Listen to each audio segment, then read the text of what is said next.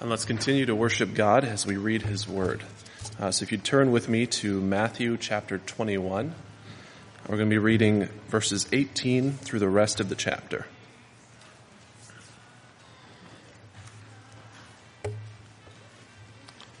then after we read, uh, I was getting, okay, uh, if you wouldn't mind standing as well as we read God's Word to show uh, respect for uh, the reading of His Word. Also, after we read, please keep it open for the sermon. Uh, we like to walk through the passage and take it slower and really open up what the passage is saying. So go ahead and read with me. If you don't have a Bible, there's a Pew Bible in front of you, or it'll be up on the screen as well. In the morning, as he was returning to the city, he became hungry. And seeing a fig tree by the wayside, he went to it and found nothing on it but only leaves and he said to it, May no fruit ever come from you again. And the fig tree withered at once. When the disciples saw it, they marveled, saying, How did the fig tree wither at once? And Jesus answered them, Truly I say to you, if you have faith and do not doubt, you will not only do what has been done to the fig tree, but even if you say to this mountain, Be taken up and thrown into the sea, it will happen. And whatever you ask in prayer, you will receive it if you have faith. And when he entered the temple, the chief priests and elders of the people came up to him as he was teaching and said, By what authority are you doing these things? And who gave you this authority? Jesus answered them, I will also ask you one question. And if you tell me the answer, then I will also tell you by what authority I do these things. The baptism of John, from where did it come? From heaven or from man? And they discussed it among themselves, saying, If we say from heaven, he'll say to us, why then did you not believe him? But if we say from man, we are afraid of the crowd, for they hold that John was a prophet. So they answered Jesus, We do not know. And he said to them, Neither will I tell you by what authority I do these things. What do you think? A man had two sons, and he went to the first and said, Son, go and work in the vineyard today. And he answered him, I will not. But afterward he changed his mind and went. And he went to the other son and said the same. And he answered, I will go, sir, but did not go. Which of the two did the will of the Father? They said the first. Jesus said to them, Truly I say to you, the tax collectors and the prostitutes go into the kingdom of God before you. For John came to you in the way of righteousness, and you did not believe him, but the tax collectors and the prostitutes believed him. And even when you saw it, you did not afterward change your minds and believe him. Hear another parable. There was a master of a house who planted a vineyard and put a fence around it and dug a wine press in it and built a tower and leased it to tenants and went into another country. When the season for fruit drew near, he sent his servants to the tenants to get his fruit. And the tenants took his servants and beat one, killed another, and stoned another. Again he sent other servants, more than the first, and they did the same to them. Finally, he sent his son to them, saying, They will respect my son. But when the tenants saw the son, they said to themselves, This is the heir. Come, let us kill him and have his inheritance. And they took him and they threw him out of the vineyard and they killed him. When therefore the owner of the vineyard comes, what will he do to those tenants? They said to him, He will put those wretches to a miserable death and let out the vineyard to other tenants who will give him the fruits in their seasons. Jesus said to them, have you never read in the scriptures, the stone that the builders rejected has become the cornerstone? This was the Lord's doing, and it is marvelous in our eyes. Therefore I tell you, the kingdom of God will be taken away from you and given to a people producing its fruits. And the one who falls on this stone will be broken to pieces. When it falls on anyone, it will crush him.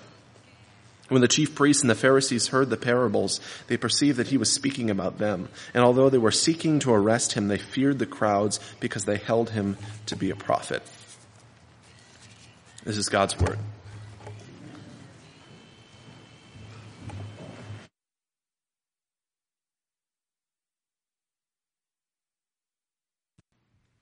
Thank you, Lawrence. Go ahead and keep your Bibles open as Lawrence suggested. We'll be looking at this passage together. The book of Isaiah in the Old Testament uh, contains an ancient parable, not too dissimilar from what we just heard, about God's relationship with his covenant people. So, Isaiah 5, verses 1 through 7 Let me sing for my beloved my love song concerning his vineyard. My beloved had a vineyard on a very fertile hill. He dug it and cleared it of stones and planted it with choice vines.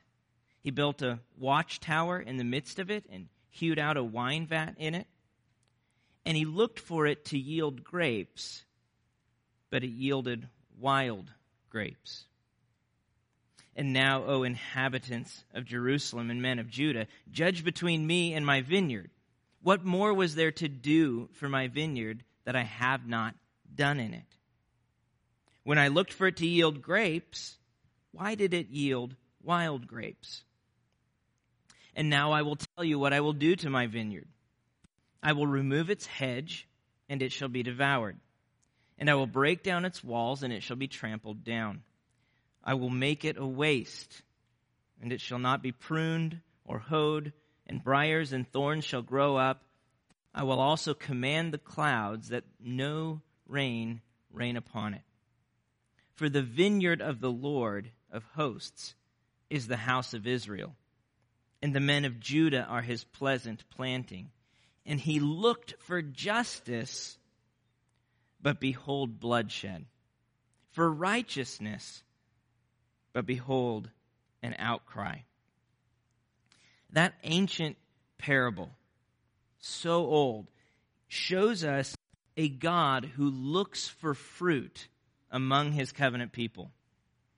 The calling and expectation that they would walk in righteousness and justice before him in their relationship with Him. And it reveals the consequences for what happens when they fail to bear that fruit, the, the coming judgment of exile that Israel experienced, which is per, portrayed there.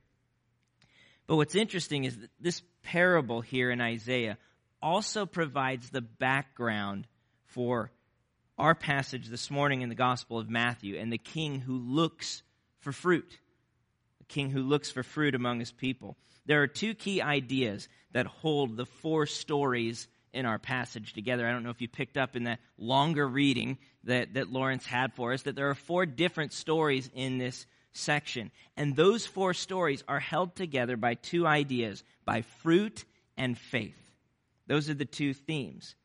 So the first story begins with Jesus quite literally looking for fruit. He goes to the fig tree and finds none and curses that fig tree, and then explains to his disciples the necessity of faith, fruit and faith.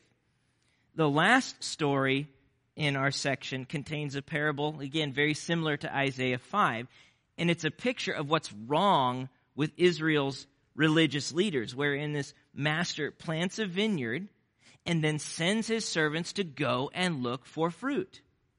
Like the fig tree, they find none.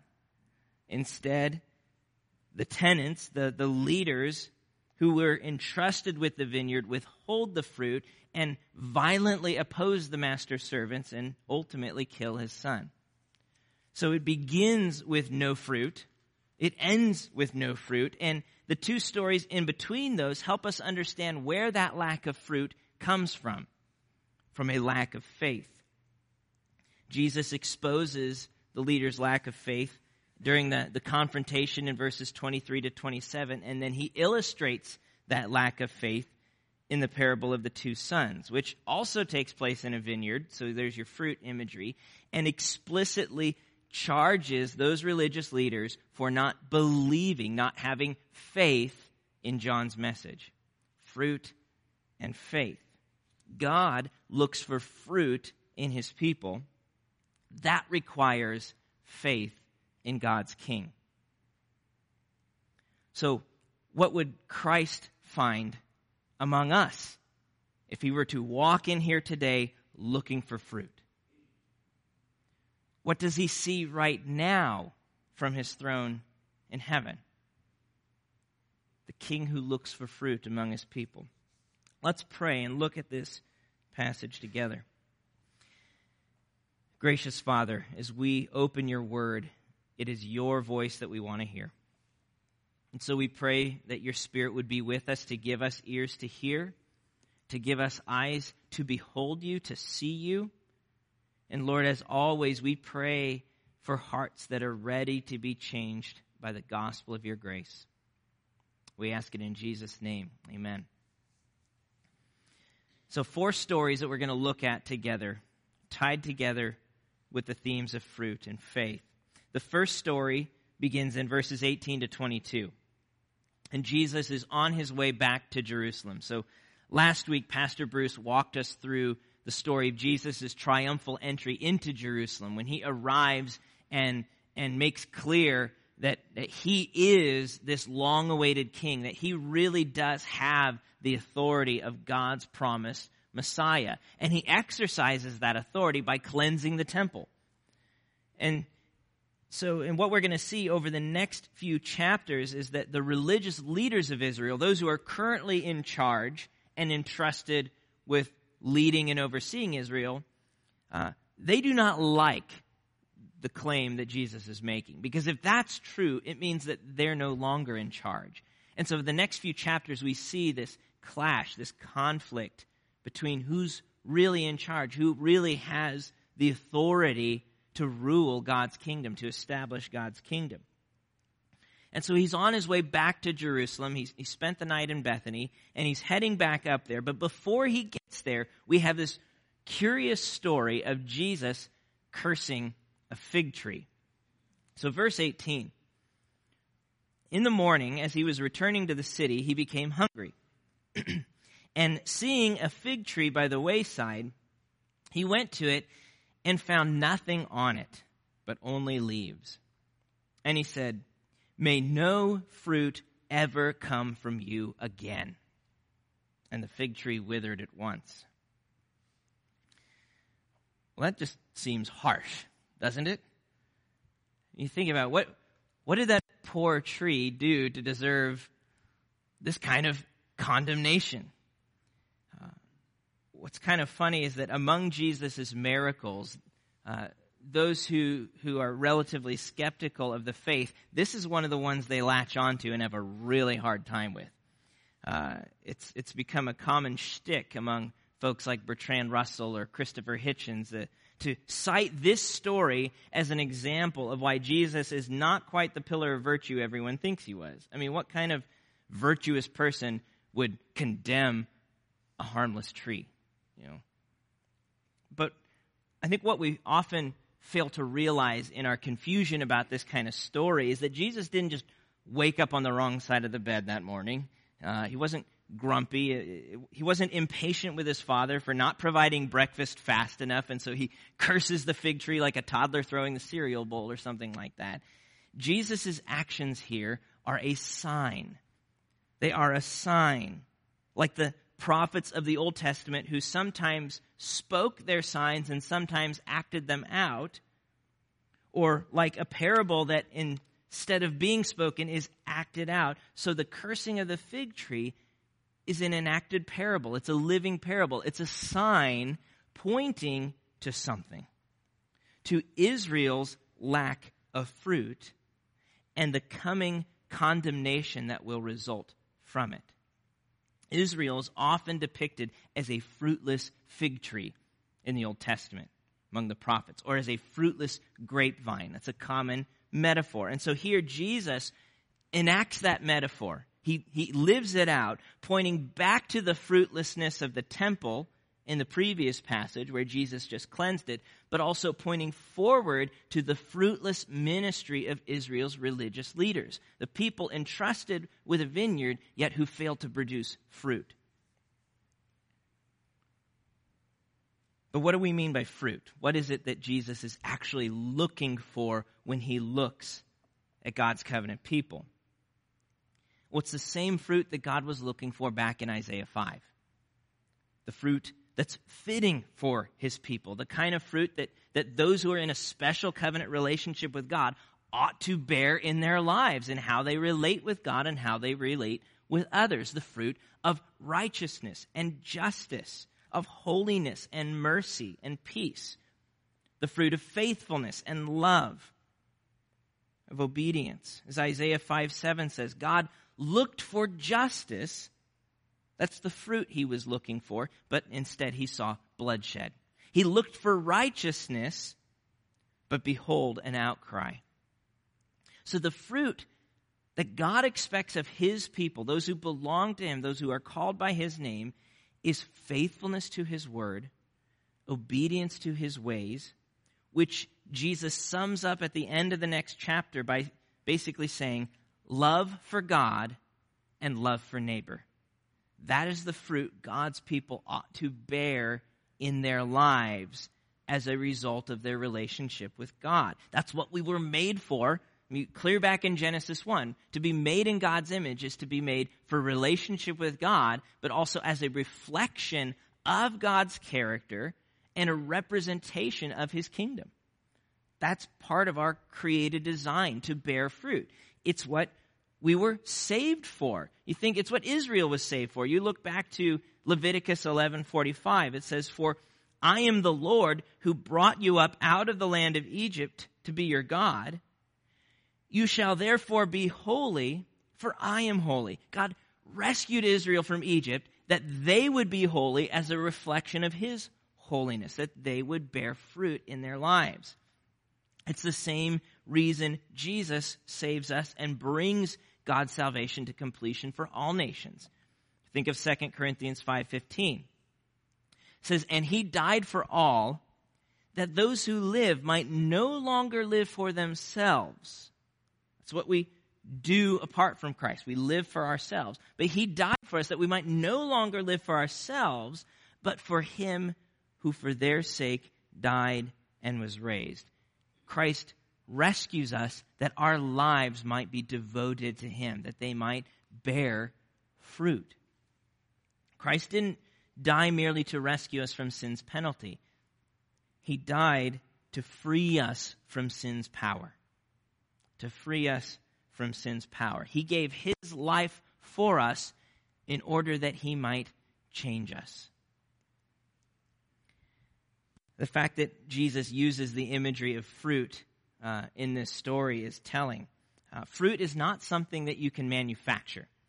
It's not something that you can fake. It's not superficial. Uh, you, you can't fake it like, you know, going to Super Saver or Stop and Shop and, and, and buying, you know, a box of figs and then kind of attaching them to a tree or something like that so you look good. That's not going to last. The, the decaying process is well underway. So you can't fake it. You can't just try and look good for God and perform for Him and go through the motions, nor can you create fruit out of your own hard work and resolve. You can't take a, a dead stick and water it and fertilize it and, and, and everything else and expect it to actually produce something. That's not going to happen. Left to myself or left to ourselves as a church, we're no more capable of bearing fruit for God's kingdom than a dead stick and a pile of brush is capable of you know, becoming a, a fig tree or a vine. So the fruit that God is looking for, it's not something that we manufacture in and of ourselves out of our own effort or resolve. It's something that must come from the heart. It's something that comes from the inside. That's fruit. And if it isn't from the heart, it's not real fruit. But if there's no change in our lives, if there's no fruit, no repentance of sin, no growing love for God or neighbor, then we cannot presume that we actually belong to God and His kingdom. So obedience is not the basis of our salvation, but it is evidence of our salvation a barren tree, a life that produces no fruit, that bears no evidence of God at work in our lives to change us, shows that there's no real relationship with God. And so, like the tree in our story, is under God's curse. If you're not connected to Christ, you remain under the curse of God's judgment. As Jesus says earlier in chapter 7 of Matthew, every tree that does not bear good fruit is cut down and thrown into the fire. Or as he says in John chapter 15, I am the true vine, and my Father is the vine dresser. Every branch of mine that does not bear fruit, he takes away. Every branch that does bear fruit, he prunes that it may bear more fruit. So Jesus is the king who's looking for fruit among God's people. And that fruit comes from an abiding relationship with Christ. We can't fake it. We can't make it up ourselves. It comes from an abiding relationship with Jesus, who is the true vine. In other words, fruit is a result of faith. Fruit comes from faith. That's why when Jesus is explaining the significance of having cursed the tree in verses 20 to 22, he then directs his disciples to the necessity of faith. So look with me at Matthew 21, verses 20 to 22. When the disciples saw it, what Jesus had just done, they marveled, saying, How did the fig tree wither at once? And Jesus answered them, Truly I say to you, if you have faith and do not doubt, you will not only do what has been done to the fig tree, but even if you say to this mountain, be taken up and thrown into the sea, it will happen. And whatever you ask in prayer, you will receive if you have faith. So God's looking for fruit in our lives, but bearing fruit for God's kingdom requires faith in God's king. Bearing fruit for God's kingdom requires faith in God's king. Notice the repetition in what Jesus just says there. If you have faith and do not doubt, if you have faith, trusting in Christ. Obedience, again, it's not something that, that we have the power to do in and of ourselves, any more than we have the power to move a mountain or, or, or do something like make a dead stick bear fruit. But God can do the impossible. So the power is His power, not ours. Faith is taking Him seriously and trusting Him to do what He says He will do. And one of the ways that our faith expresses itself is in prayer. If I do not pray much, that is evidence that I do not trust much. That's saying, basically, thanks God, but I got this one. That's what my lack of prayer says to the Lord. And so we pray because we believe. We believe that God's the one who has to do that work, and we're utterly dependent on Him. And, and we pray for Him to accomplish His kingdom purposes in us and through us, that, that we would be used by Him and for His glory. So if we want to bear fruit for God, we must trust in Christ. We must have faith in the King.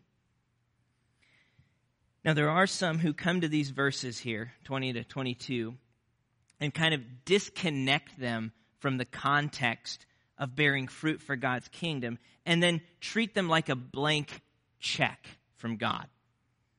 Whatever I ask for, whatever I want, all I have to do is believe and God will give it to me.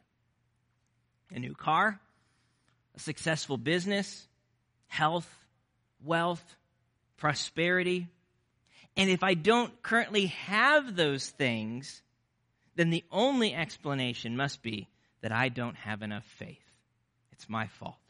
I just need to, to try harder to believe.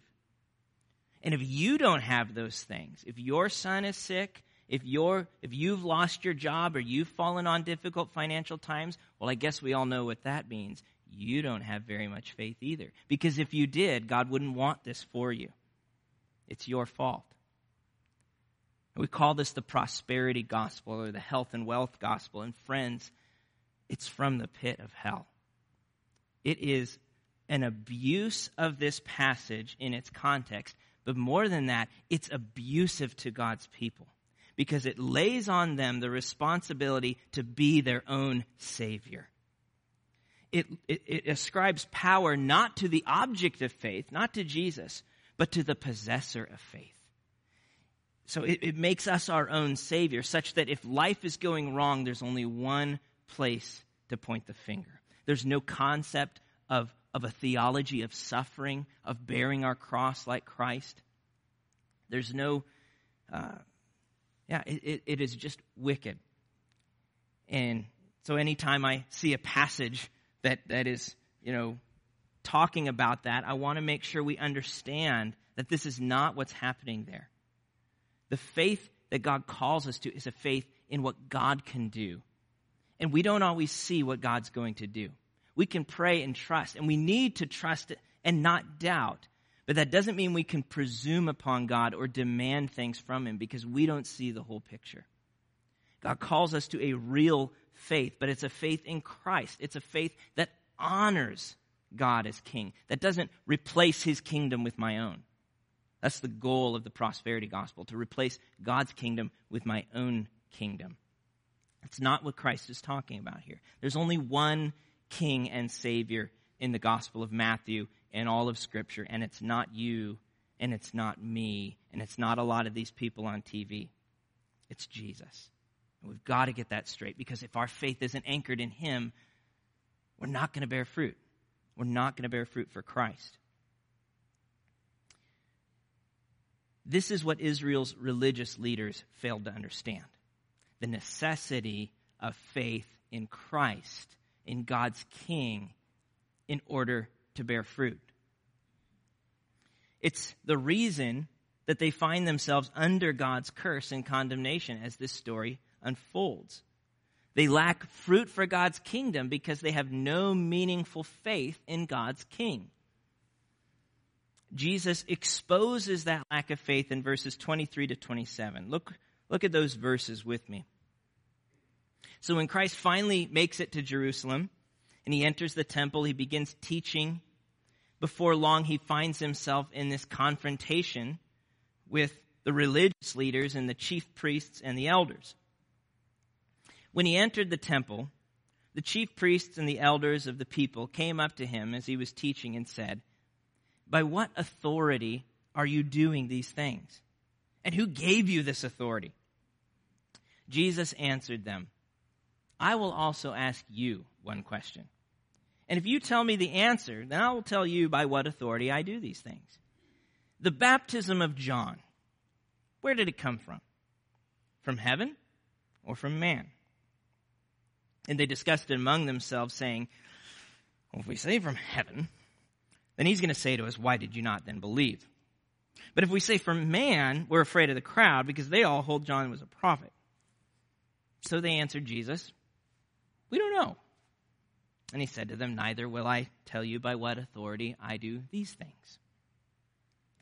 So the religious leaders cannot fathom the possibility that someone other than them is actually in charge that God's Messiah has actually come. And so they want to know by what authority is Jesus doing these things? The kind of teaching that he's doing, the, the cleansing of the temple. How dare he walk in and bring the temple operation to a halt? What gives him the right to do that? By what authority do you do these things? And they're not really interested in the answer. They simply want to catch him in his words and try and expose him for the fraud that they think he is. But that's a generally bad idea if the person you're trying to trick is God. And so Jesus takes their little veiled attempt and accusation and he turns it on them. He asks them a question that they must first answer, which not only allows him to avoid validating their accusation, but it also exposes the core of their problem, what's really wrong under the surface with these leaders their lack of faith. Look at their reasoning thought process in verse 25 again. They discussed it among themselves, saying, If we say that John's baptism is from heaven, he will say to us, Why then did you not believe him? The problem was that they didn't believe. They didn't believe John's message clear before Jesus' own public ministry. John the Baptist went ahead of the Messiah to proclaim God's king is coming, to call Israel to repentance, and, and to warn the religious leaders of their lack of fruit. Look at how John puts it clear back in chapter 3. Keep your thumb in Matthew 21, but flip back to chapter 3, uh, verses 7 through 10 with me. Listen to John the Baptist's words to the religious leaders clear back here. But when he saw many of the Pharisees and Sadducees coming for baptism, he said to them, You brood of vipers. subtle. Who warned you to flee from the wrath to come? Bear fruit in keeping with repentance. And do not presume to say to yourselves, We have Abraham as our father. For I tell you, God's able to, from these stones, to raise up children for Abraham. Even now, the axe is laid to the root of the trees. Every tree, therefore, that does not bear good fruit is cut down and thrown into the fire. So, already clear back in chapter 3, before Jesus has gone public with his ministry, God is calling these religious leaders to repent and to bear fruit, to actually do what they're supposed to do as God's people. But they don't believe John. The ones who claim to follow God don't actually do it. Whereas others who had turned their back on God hear John's message turn away from their sin and come to God in faith. That's what Jesus illustrates in verses 28 to 32 in the parable of two sons. Verse 28. What do you think? A man had two sons, and he, he went to the first and said, Son, go work in the vineyard today. And he answered, I will not. But afterwards he changed his mind and went. And he went to the other son and said the same. And he answered, I go, sir, but did not go. Which of the two did the will of his father? They said, The first. Jesus said to them, Truly I say to you, the tax collectors and the prostitutes go into the kingdom of God before you. For John came in the way of righteousness, and you did not believe him. But the tax collectors and the prostitutes believed him. And even when you saw it, you did not afterward change your minds and believe him. It's a very direct shot at the religious leaders. That's basically like saying to the Pope that pedophiles are entering the kingdom of God ahead of him. That's the religious contrast between these two figures, the tax collectors and, and, and prostitutes versus the Pharisees. Because when the lowest of sinners heard John, they repented and believed. But the Pharisees and the Sadducees didn't. They remained a fruitless tree, a barren vineyard, because they refused to trust in Jesus as king. And for that reason, they will be cut off. The kingdom will be taken out of their charge and given to a new covenant people who are united in Christ, who through faith in Christ will actually be able to bear the fruit God is looking for. Jesus illustrates and applies that in the last story in our passage, the parable of the vineyard. So look at verse 33 with me. Here another parable. There was a master of a house who planted a vineyard and put a fence around it and dug a wine press in it and built a tower and leased it to tenants and went into another country. When the season for fruit drew near, he sent his servants to the tenants to get his fruit. So the master is looking for fruit. What does he find? The tenants took his servants and beat one, killed another, stoned another. And again, he sent other servants more than the first, and they did the same to them. Finally, he sent his son to them, saying, They will respect my son. Now, you read this story and you hear Isaiah 5 and you hear the Old Testament prophets in the background. The, the parallels between what Jesus is saying here and Israel's story are unmistakable. Here is the vineyard of Israel, the same vineyard as in Isaiah 5. And the tenants are the religious leaders. The servants are God's prophets coming to them, calling them to repentance, to bear fruit in keeping with repentance, just like John the Baptist did. And they do to the prophets Uh, what Israel did to the prophets in the Old Testament so often beating them, killing them, stoning them, what they ultimately did to John the Baptist. And, and Jesus or, and the Father, the Master's you know, passion to recover his vineyard and to call it to repentance culminates in sending his Son. So the parallels are unmistakable. But when the tenants saw the Son, they said to themselves, This is the heir. Come, let us kill him and have his inheritance. And they took him and threw him out of the vineyard and killed him. When therefore the owner of the vineyard comes, what will he do to those tenants?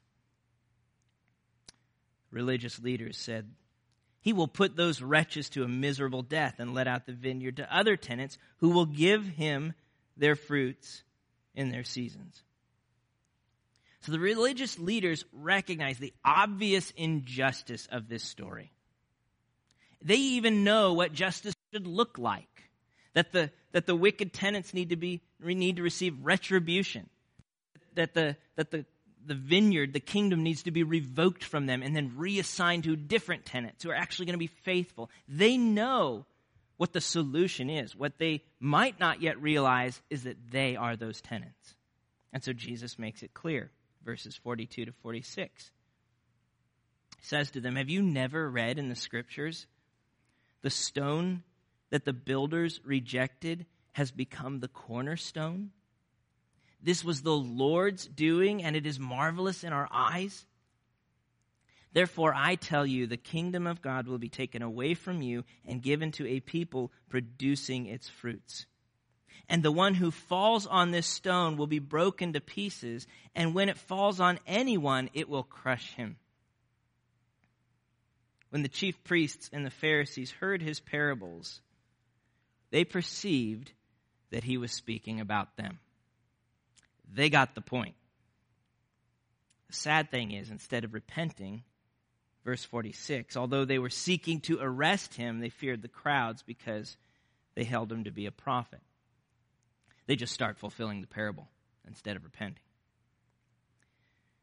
You cannot bear fruit for God's kingdom apart from faith in God's King. Doesn't matter how religious you are, doesn't matter how often you go to church, how genuinely you hold your beliefs, if those beliefs are not anchored and fully dependent in Christ, there can be no fruit. Israel's religious leaders tried this. They rejected God's king.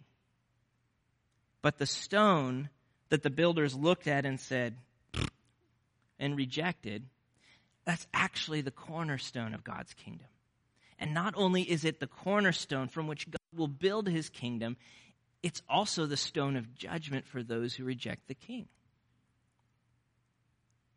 But even as, as God's reign's taken away from the fruitless leaders, notice how that doesn't mean that the story comes collapsing in on itself. It doesn't mean that everything God's been working on and planning from before creation and unfolding throughout the Old Testament, it was all just a wash now because these guys blew it. Instead, that kingdom is going to be given to a new people, a people who come from both Jew and Gentile, who are united in their King and Savior, Jesus. God, God's not wiping his hands of Israel He's fulfilling his promises to them through their king. Jesus is true Israel. He is the vine that Israel failed to be, through whom we can actually bear fruit for God. That is the hope of the gospel. That because Jesus succeeds where Israel failed and where we fail and where all of humanity fails, and because he willingly let his enemies take his life and kill him in order to bear their own sin and rescue them from it. Because Jesus did these things and is this thing, we can be saved through faith in him. And that hope is not just for, for Israel, that hope is for all nations. That's one of the trajectories of Matthew's gospel. This message is going to go to the ends of the earth if we will trust and follow Christ, we can be rescued from the kingdom of self and the barren, lifeless, uh, just emptiness that comes from always serving self and never being satisfied. We could be rescued from that and the judgment that comes with it, and instead be reconciled to the Father and able to do what God made us to do, to bear fruit for his kingdom. Our lives will never be satisfied until they're satisfied in Christ. All the things we spend chasing, all of the empty fruit that we feed ourselves, that we gorge ourselves on, our lives will never be satisfied until they're satisfied in Christ. So, where are we in this story? What would Christ find among us if he were to show up here looking for fruit? What does he see right now from his throne in heaven? For many of us, that's a, an uncomfortable question to think about. Because if we're honest, we don't always like what we know God sees. We spend an awful lot of our time and energy trying to cover that up so that other people won't see it. But I want to encourage us to let the weight of that uncomfortable question hang on us a bit this morning. What is it that Christ would find if he were to show up looking for fruit in my heart, in your heart, looking for fruit in this congregation called Westgate? Because it's only by exposing the lack of fruit that we're able to be drawn deeper still into the gospel that actually produces that fruit. It's by seeing the barrenness in our hearts that we're actually able to then go to the vine that's able to produce that in us. And if we're not honest about that, if we don't let God look honestly at us, we're going to deprive ourselves of what He wants to do. And so, for those of us who look at our lives and think, you know, God would be pretty proud of this right here. You know, things are good. I'm obeying God. I'm keeping God's commands. Uh, and, and, and we, we are, are, we have this bountiful cornucopia of obedience flowing from our lives. To the extent that that's true, praise God for His grace. Because it's only God's grace that enables us to bear that fruit and keep depending on God, on God's grace. Because even our best offerings of obedience to God, because of the fallen world that we live in, because of our fallen hearts that are not yet made perfect in God's presence in heaven, our best acts of obedience are still somehow stained with sin. What makes them acceptable to Christ is that they are sanctified by his blood for us. So Praise God for His grace. Keep depending on God's grace. Do not take for granted God's grace. In your confidence, don't let yourself become like the second son who says, Yeah, I do that, but then doesn't. For those of us who look at our lives and see no fruit at all, no real obedience from the heart, no evidence of change, no difference between how you live and how the world lives, then you need to ask the uncomfortable question Am I really a Christian? Have I really recognized my sin and turned away from it and trusted in Christ? Because if there's no fruit, then, then you have to ask Is the vine really connected? Am I really depending and trusting in Him? Perhaps what you see when you look is so shameful that you can't even imagine that God could forgive that. You have, you feel like you have no choice but just to hide it from Him. If that's you, be like the first son who said he wouldn't go, but then did. He got a rough start wandering away from the Lord, but when he heard the good news of God's forgiveness in Christ, turned from his sin and he followed him. Be like that son. For those of us who see fruit and yet also see some barrenness, there's some parts of our lives that are pretty empty. Ongoing sin, bitterness, pride, anger, lust, greed, sexual immorality, anything that's unbecoming of God's covenant people ask yourself so, what is it I'm not believing about God? Bearing fruit for God's kingdom requires faith in God's king. So, what about God am I doubting and not believing such that I am moving away from Him in this area of my life instead of toward Him? What am I trusting in instead of Him in that corner of my heart? Am I struggling with bitterness? Do I really believe that the same blood that covers my sin is able to cover the sins committed against me as well? If I really believe that, would bitterness have such a grip on my life? Am I struggling with image and identity? Do I really believe that I am created in God's image and clothed in the righteousness of Christ such that when God looks at me, his heart is filled with love and delight and joy? Do I believe that? Am I struggling with anxiety? Do I really believe that the one who feeds the birds of the air and clothes the flowers of the field cares more about me than them? That he's sovereign and good, such that I can trust him even when life doesn't make sense? Do I really believe that about God? And if I believe that, what would that do to my anxious heart? And we can ask those questions as a congregation as well. Where are we as Westgate? Barren, empty, or, or just immature in our fruit? What are we not believing about God? You know, are we struggling with our witness to Christ, with motivation for that, or with energy for that, or, or, or whatever? Do I really believe that Christ is present with us by the Spirit? That he has redeemed us and placed us in the Metro West for a purpose to make disciples of all nations, and that he will be with us to the very end of the age. He's not going anywhere. Do I really believe that when I'm trying to share the gospel with someone that Christ shows up and he's the one doing the heavy lifting. He's doing the work. What confidence does that give to our hearts? Do we really believe that there will come a day when the Lamb will receive the prize of his suffering?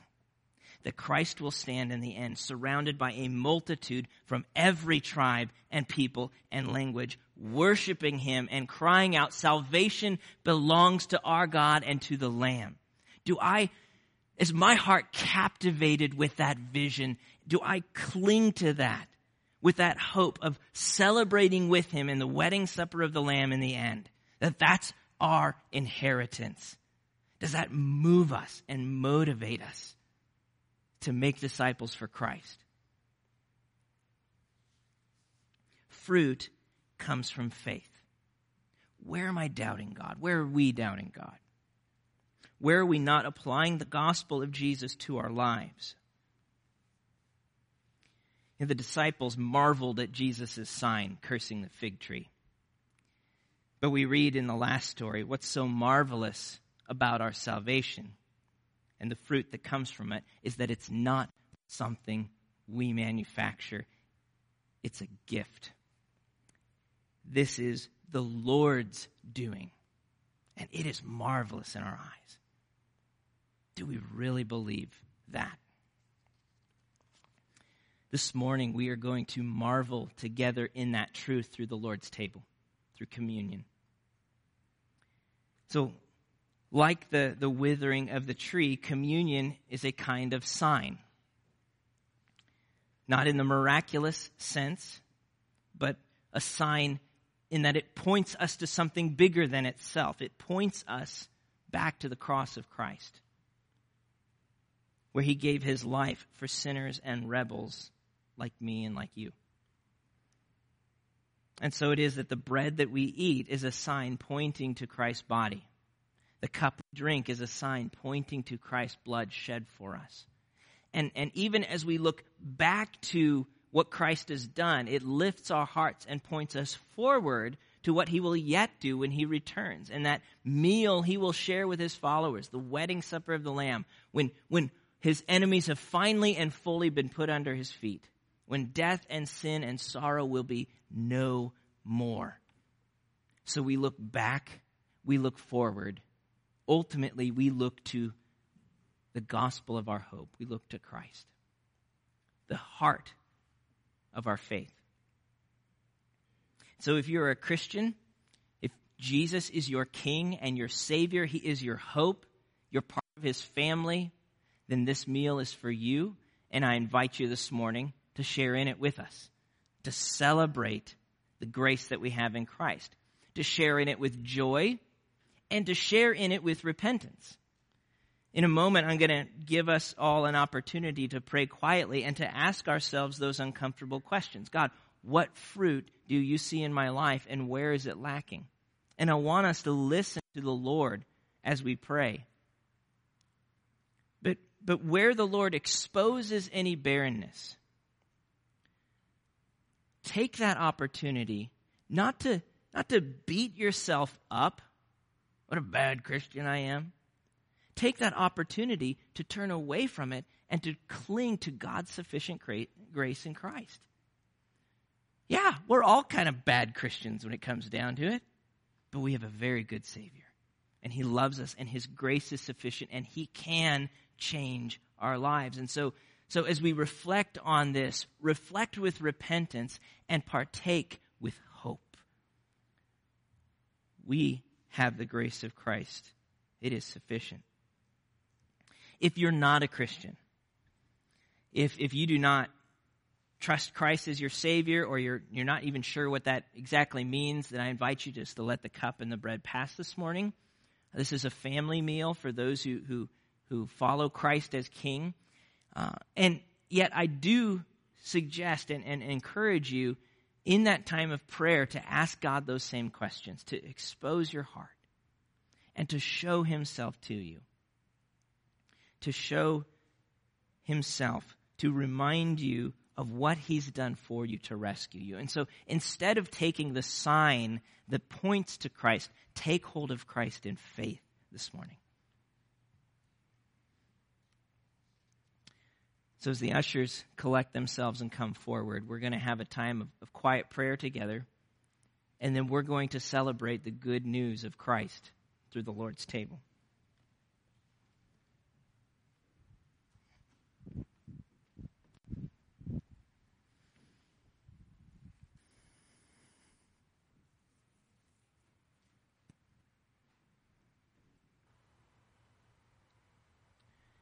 Gracious Father, we confess that we do not always trust you. We confess that we live parts of our lives in fear fear of losing something that we do trust, that we do depend on, that we do hope in. Lord, thank you that despite our unfaithfulness, you have remained faithful and will continue to be faithful to your plan, to your promises, to your people. And thank you that you have proven that faithfulness and shown your love in that while we were yet sinners, Christ died for us. Thank you that you did not come to us and say, This is a mess, clean it up, and when you're done, I might come back and accept you. Rather, you came and you took our mess on yourself that you might clean us with the blood of your Son. We praise you for that, God. And Lord, may that grace well up in our hearts now, giving us the strength by your Spirit to put away sin, to grow, to, to take one more step toward you than we've taken yesterday. And Lord, may we rejoice that your grace is ever sufficient and ever present for us. That's what we celebrate with this table. We pray that you would be honored,